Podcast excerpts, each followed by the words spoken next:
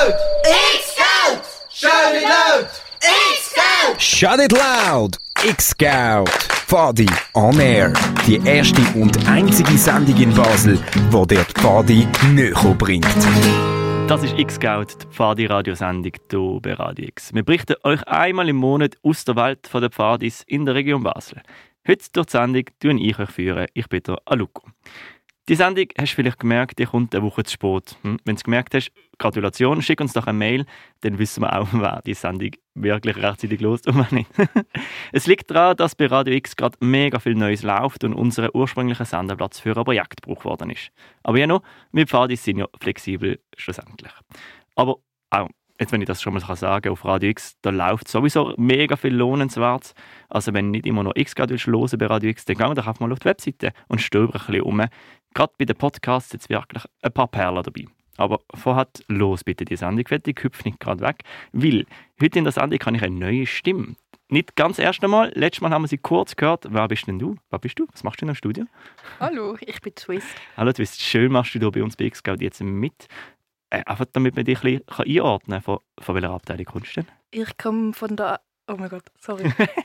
Kein Problem. Das erste Mal vor dem Mikrofon in alle nervös. Ich bin von der Pfadiabteilung Sonnenberg, Bezirk Johanniter. Bezirk Johanniter. Und was leitest du denn da gerade? Wölfle Pfadi Pios? Ich bin bei der Pios. Bei der Pios, gut. Genau. Das heisst, deine letzte Pfadi-Sache, die du so gemacht hast, war eine Pio-Aktivität? Pio-Hock tatsächlich. Tatsächlich. Mit der Pios selber? Nein, ohne Pios. Wir sind da gerade am Planen. Also, die sollen mal den Doodle ausfüllen, die Bios. ich sehe, Twist ist mitten in der Pfadi-Welt voll dabei. Sie macht aber sofort mit bei uns bei X-Geld und berichtet aus der Pfadi-Welt, eigentlich sogar aus der ganzen Schweiz. Du bist eigentlich voll dabei und schon voll informiert. Was erwartet uns denn in dieser Sendung, Twist? Später in dieser Sendung machen wir einen Ausflug ins Ausland. Ich bin nämlich letzte Woche in Wien und habe für euch dort ein paar Pfadis getroffen. Pfadis in Österreich sind nämlich ziemlich ähnlich, aber dennoch sehr anders wie die Pfadi in der Schweiz. Danach gehen wir zu Tanuki nach Davos. Weil dort ganz viel Schnee liegt, hat sie für euch recherchiert, wie man gute Winterwanderschuhe findet.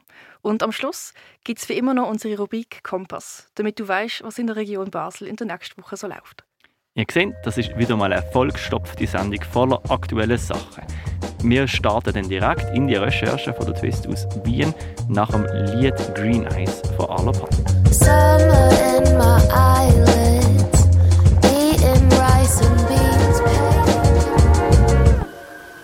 Willkommen zurück bei X-Scout, der Pfadi-Radiosendung hier auf Radio X, wo wir einmal im Monat aus der Pfadi-Welt von der Schweiz und manchmal eben auch aus der Pfadi-Welt vom Ausland berichten. In dieser Sendung haben wir nämlich den Fokus wirklich in Österreich, so bei Pfadis in Österreich.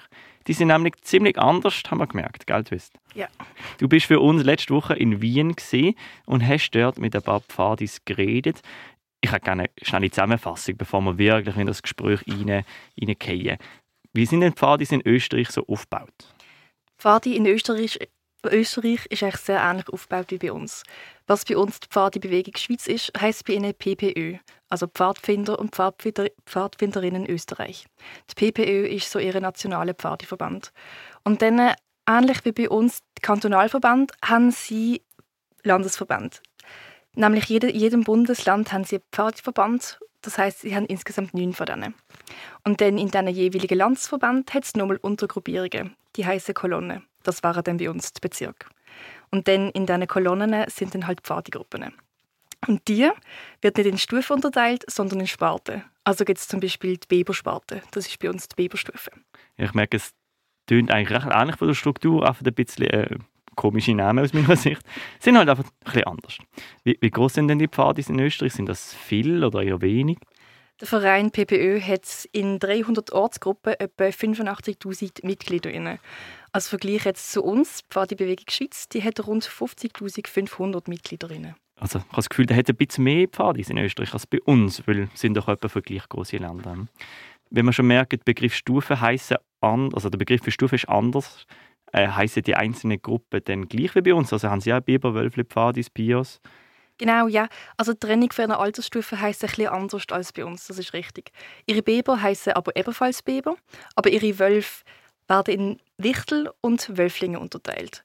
Und zwar sind Wichtel die Mädchen und Wölflinge die Buben.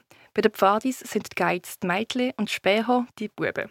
Bei den Pios heissen die Mädchen Caravels und Buben Explorer.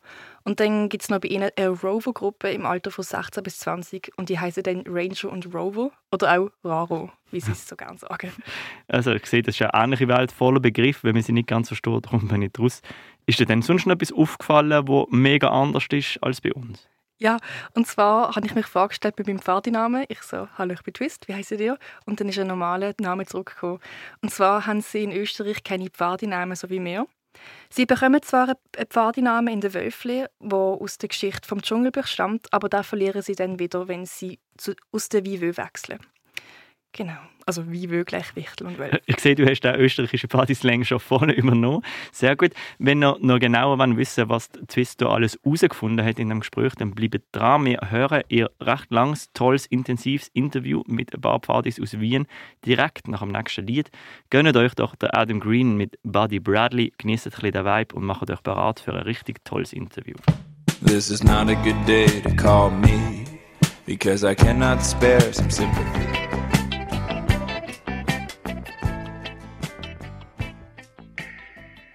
Das ist der Adam Green mit Buddy Bradley, ein wunderschöner Song, den mir jetzt Twist hier heute empfohlen hat. Und ich würde sagen, ich habe ihn wirklich genossen.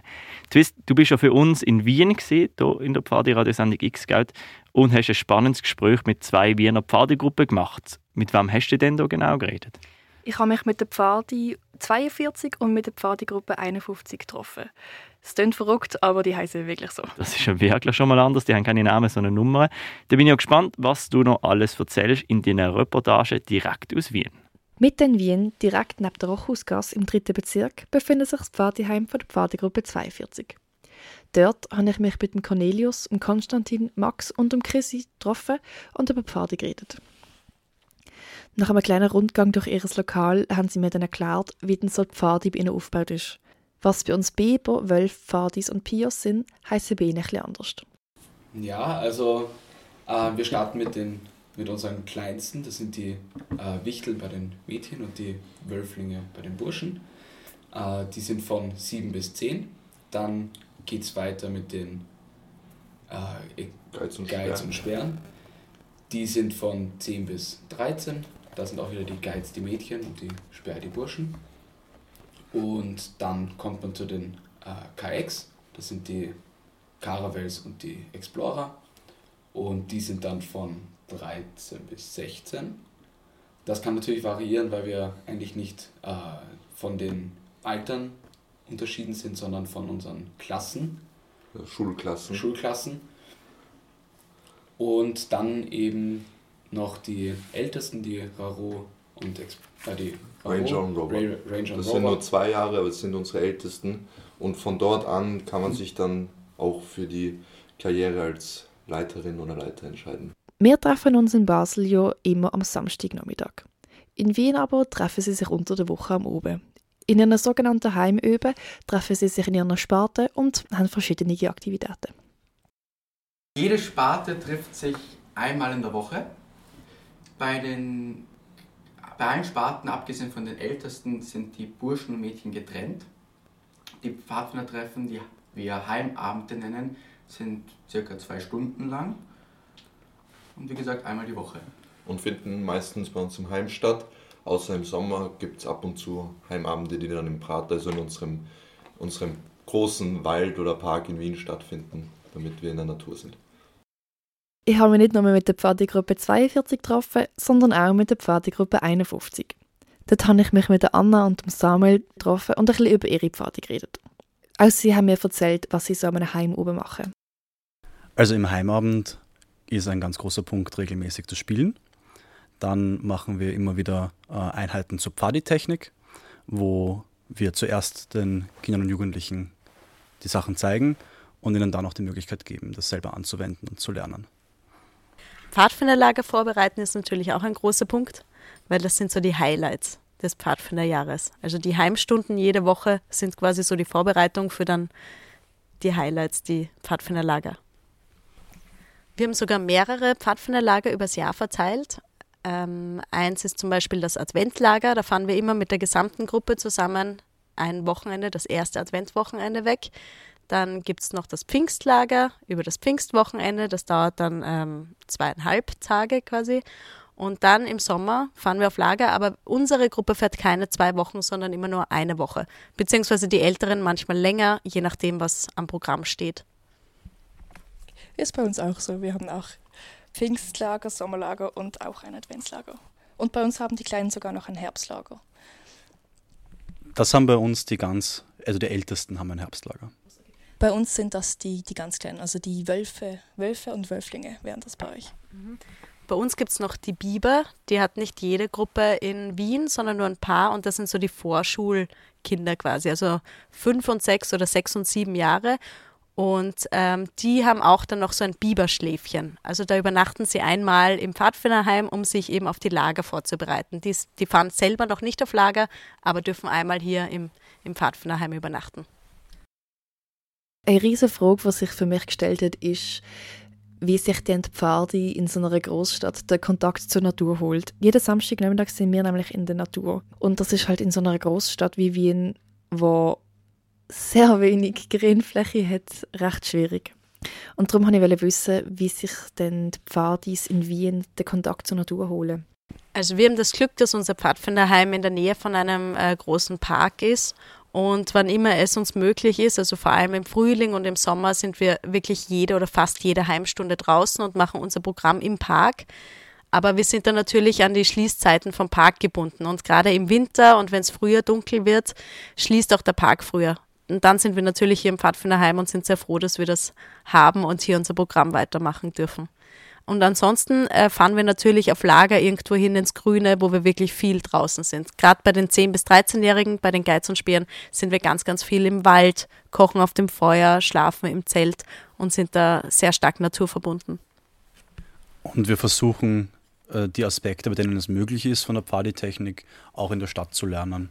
Also zum Beispiel ähm, mit Karten arbeiten, ähm, Karte und Kompass äh, peilen, versuchen wir dann eben entweder im Park ähm, oder eben in, in zwischen den Häusern, in den Häuserschluchten ähm, so zu üben und zu lernen.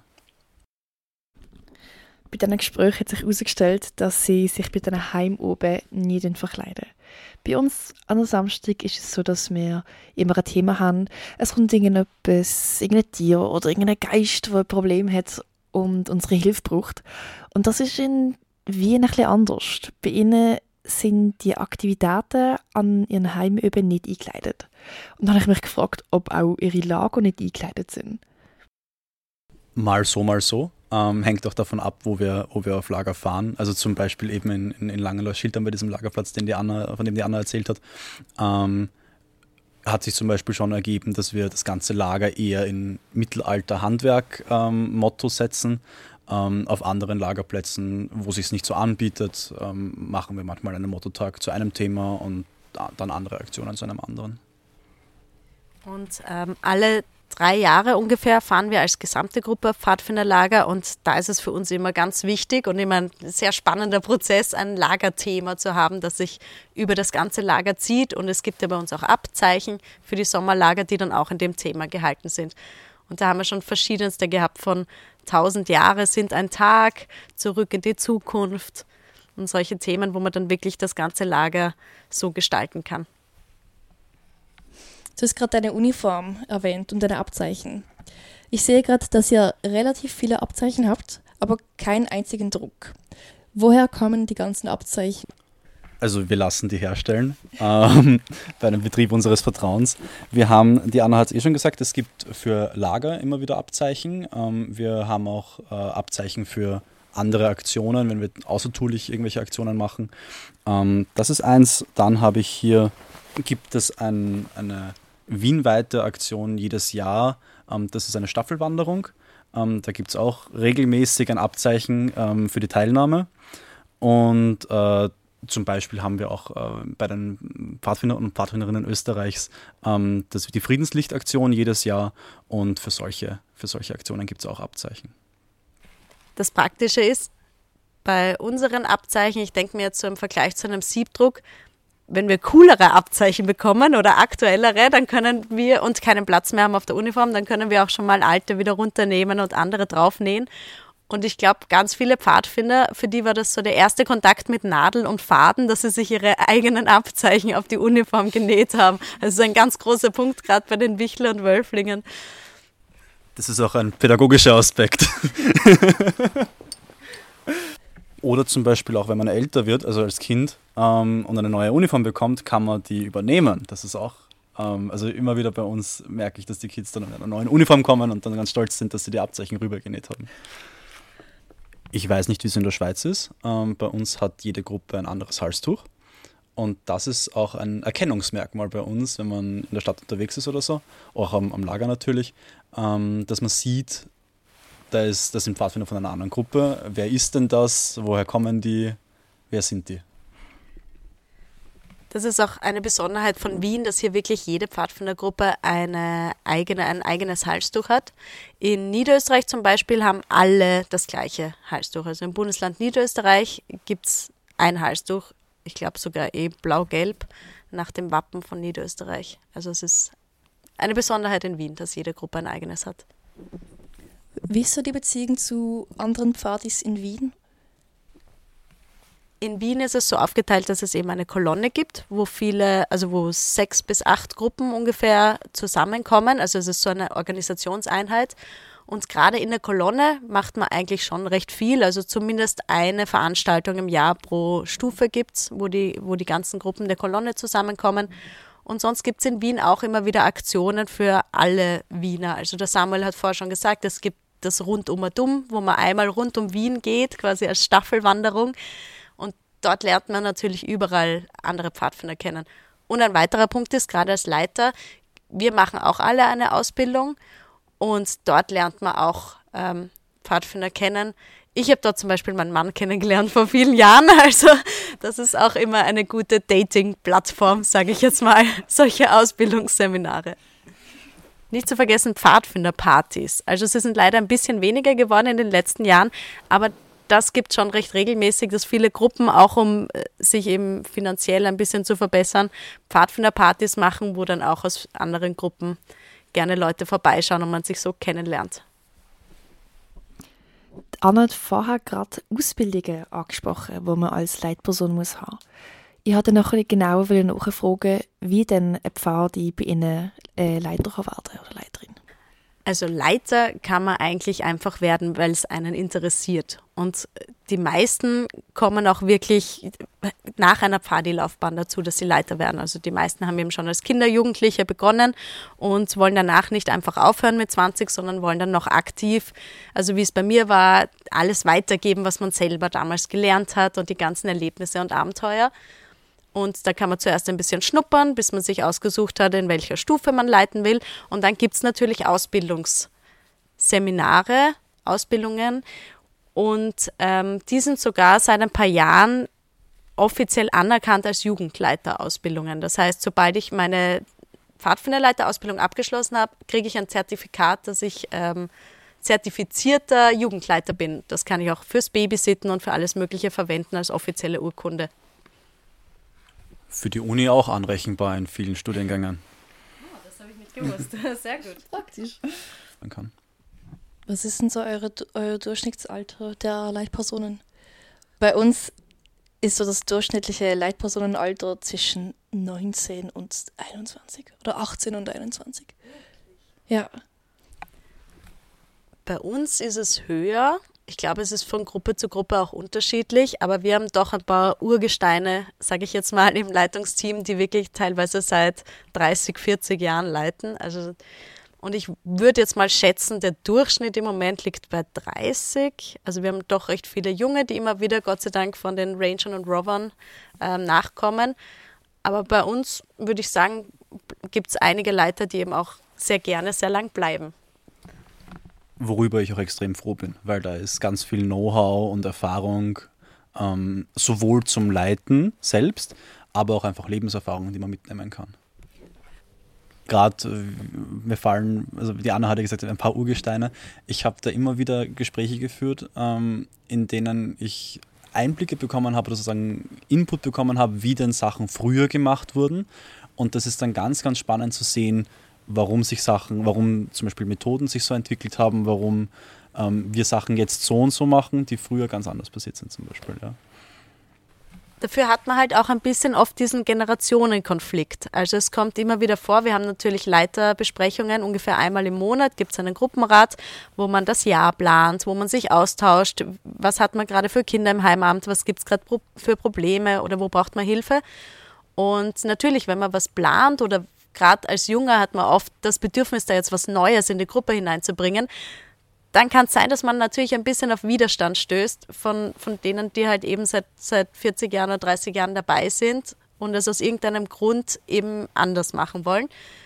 Und das führt zu vielen Diskussionen, aber es ist dann auch wirklich schön, was man eben von den anderen lernen kann und, und der Weg, auf den man sich einigt, ist dann meistens eh der, der ideale.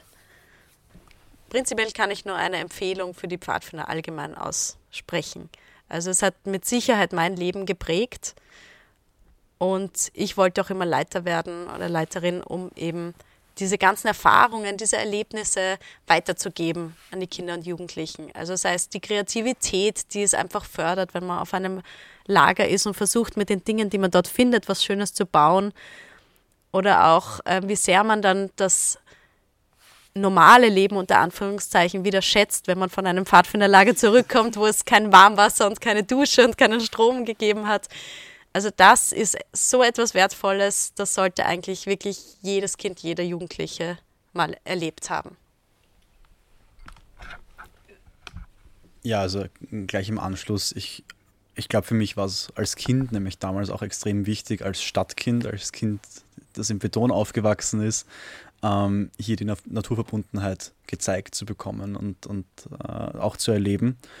Und ja, ich möchte betonen, sowohl als Kind oder Jugendlicher als auch als Leiter oder Leiterin kann man, glaube ich, ganz, ganz viel mitnehmen. Also alle Beteiligten haben ganz viel davon und können ganz viel lernen für sich und fürs Leben und auch für die, das Leben in, im Berufsleben zum Beispiel auch, in der Zivilisation.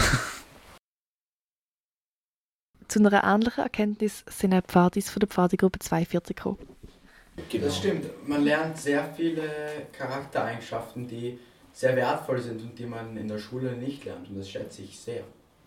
Ich glaube, das ist generell ein Wert der Pfadfinder, das ja. Leben in der Gemeinschaft pflegen und auch quasi sich einfinden in der Gesellschaft, in einer Gruppe, seine Position finden, für die Gruppe etwas machen und dafür auch natürlich wieder was bekommen von der ganzen Gruppe. Ein riesen Dankeschön geht natürlich raus an die beiden Pfadigruppen.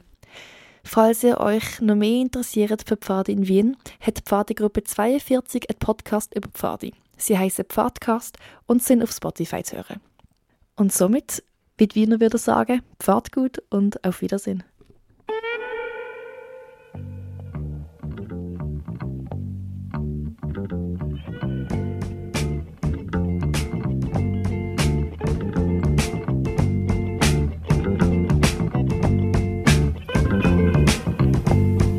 Im 80. Stockwerk.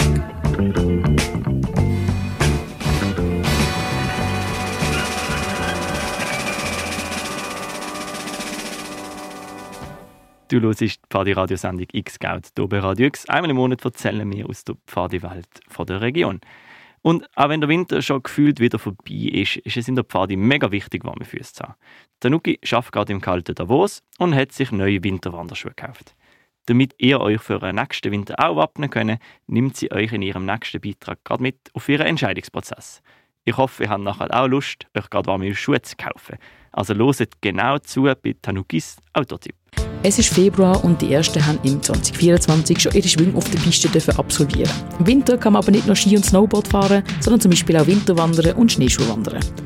Wenn du das auch schon mal machen willst, dann brauchst du das richtige Schuhwerk, damit deine Füße immer schön warm bleiben.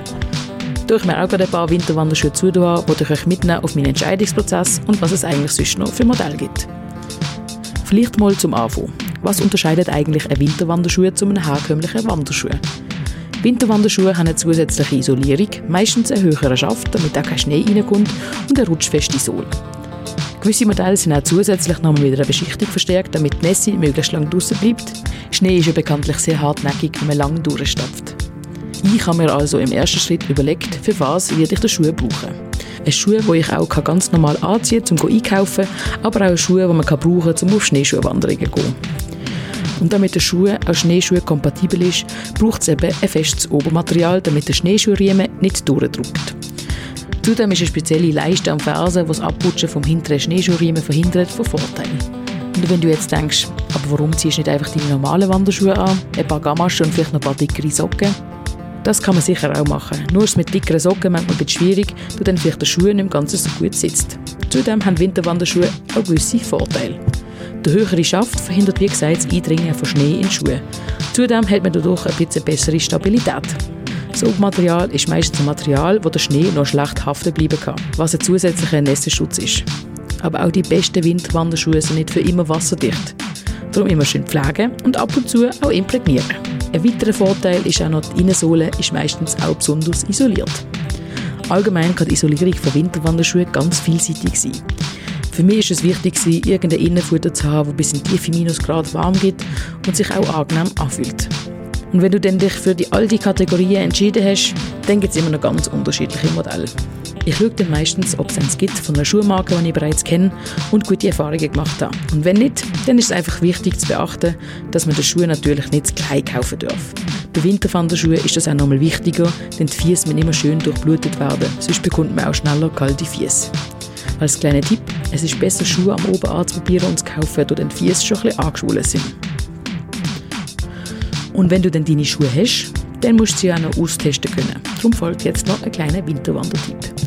Und zwar fahrst du von Basel über Art Goldau nach Schweiz zur Station Stoßbahn und fahrst dort mit dem Bähnchen rauf. Weiter geht es in rund 20 Minuten zur Talstation vom Frohnalbstock.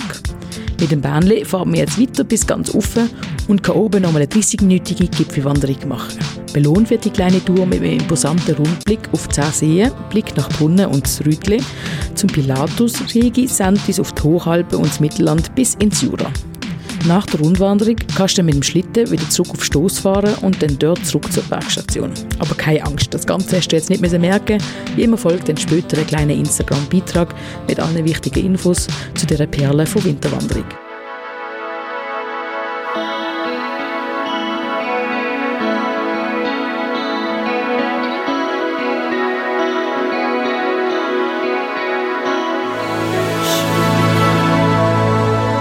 Das ist die Basler Band Juicy Lemon Club mit dem tollen Song Yours to Claim. Und du hörst Pfadi Radiosendung X-Out immer am ersten Donnerstag im Monat oder heute, ausnahmsweise am Samstag, ähm, berichten wir euch von der Pfadi-Welt in der Region. Und wir sind auch schon bald am Ende angekommen von dieser Sendung von heute.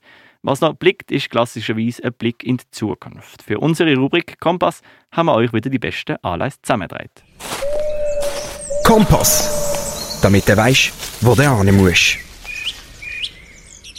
Am 8. März gibt es für Bioleitende von der Region das alljährliche Fondue-Essen. Gemeinsam kannst du dich mit anderen BioleiterInnen austauschen und neue Ideen sammeln. Anmelden kannst du dich noch bis am 17.02. auf der Midata. Am Donnerstag, 11. April, gibt es auch für die Wölfeleitenden ein Treff. Zusammen mit anderen WölfeleiterInnen kannst du dich austauschen und neue Ideen für die Pfadeprogramm sammeln. Anmelden kannst du dich bis am 8.04. auch auf der Midata. Bist du Wölfeleiterin und willst auch lange schon im Pfadisol als Leiterin zählen können? Oder umgekehrt als Pfadileiter in einem Wölfli-Lager helfen. Dann komm vom 4. bis 5. Mai ins in Einführungskurs Pfadistufe oder Wölfli-Stufe. Der spaßige Kurs gibt dir jeweils eine andere, eine andere Anerkennung und verlängert auch automatisch die Anerkennung, die du schon hast. Am 11. Juni bietet die Pfadi-Region Basel in Zusammenarbeit mit dem Gesundheitsdepartement Basel-Stadt wieder der beliebte Workshop «Ihre Normal» an.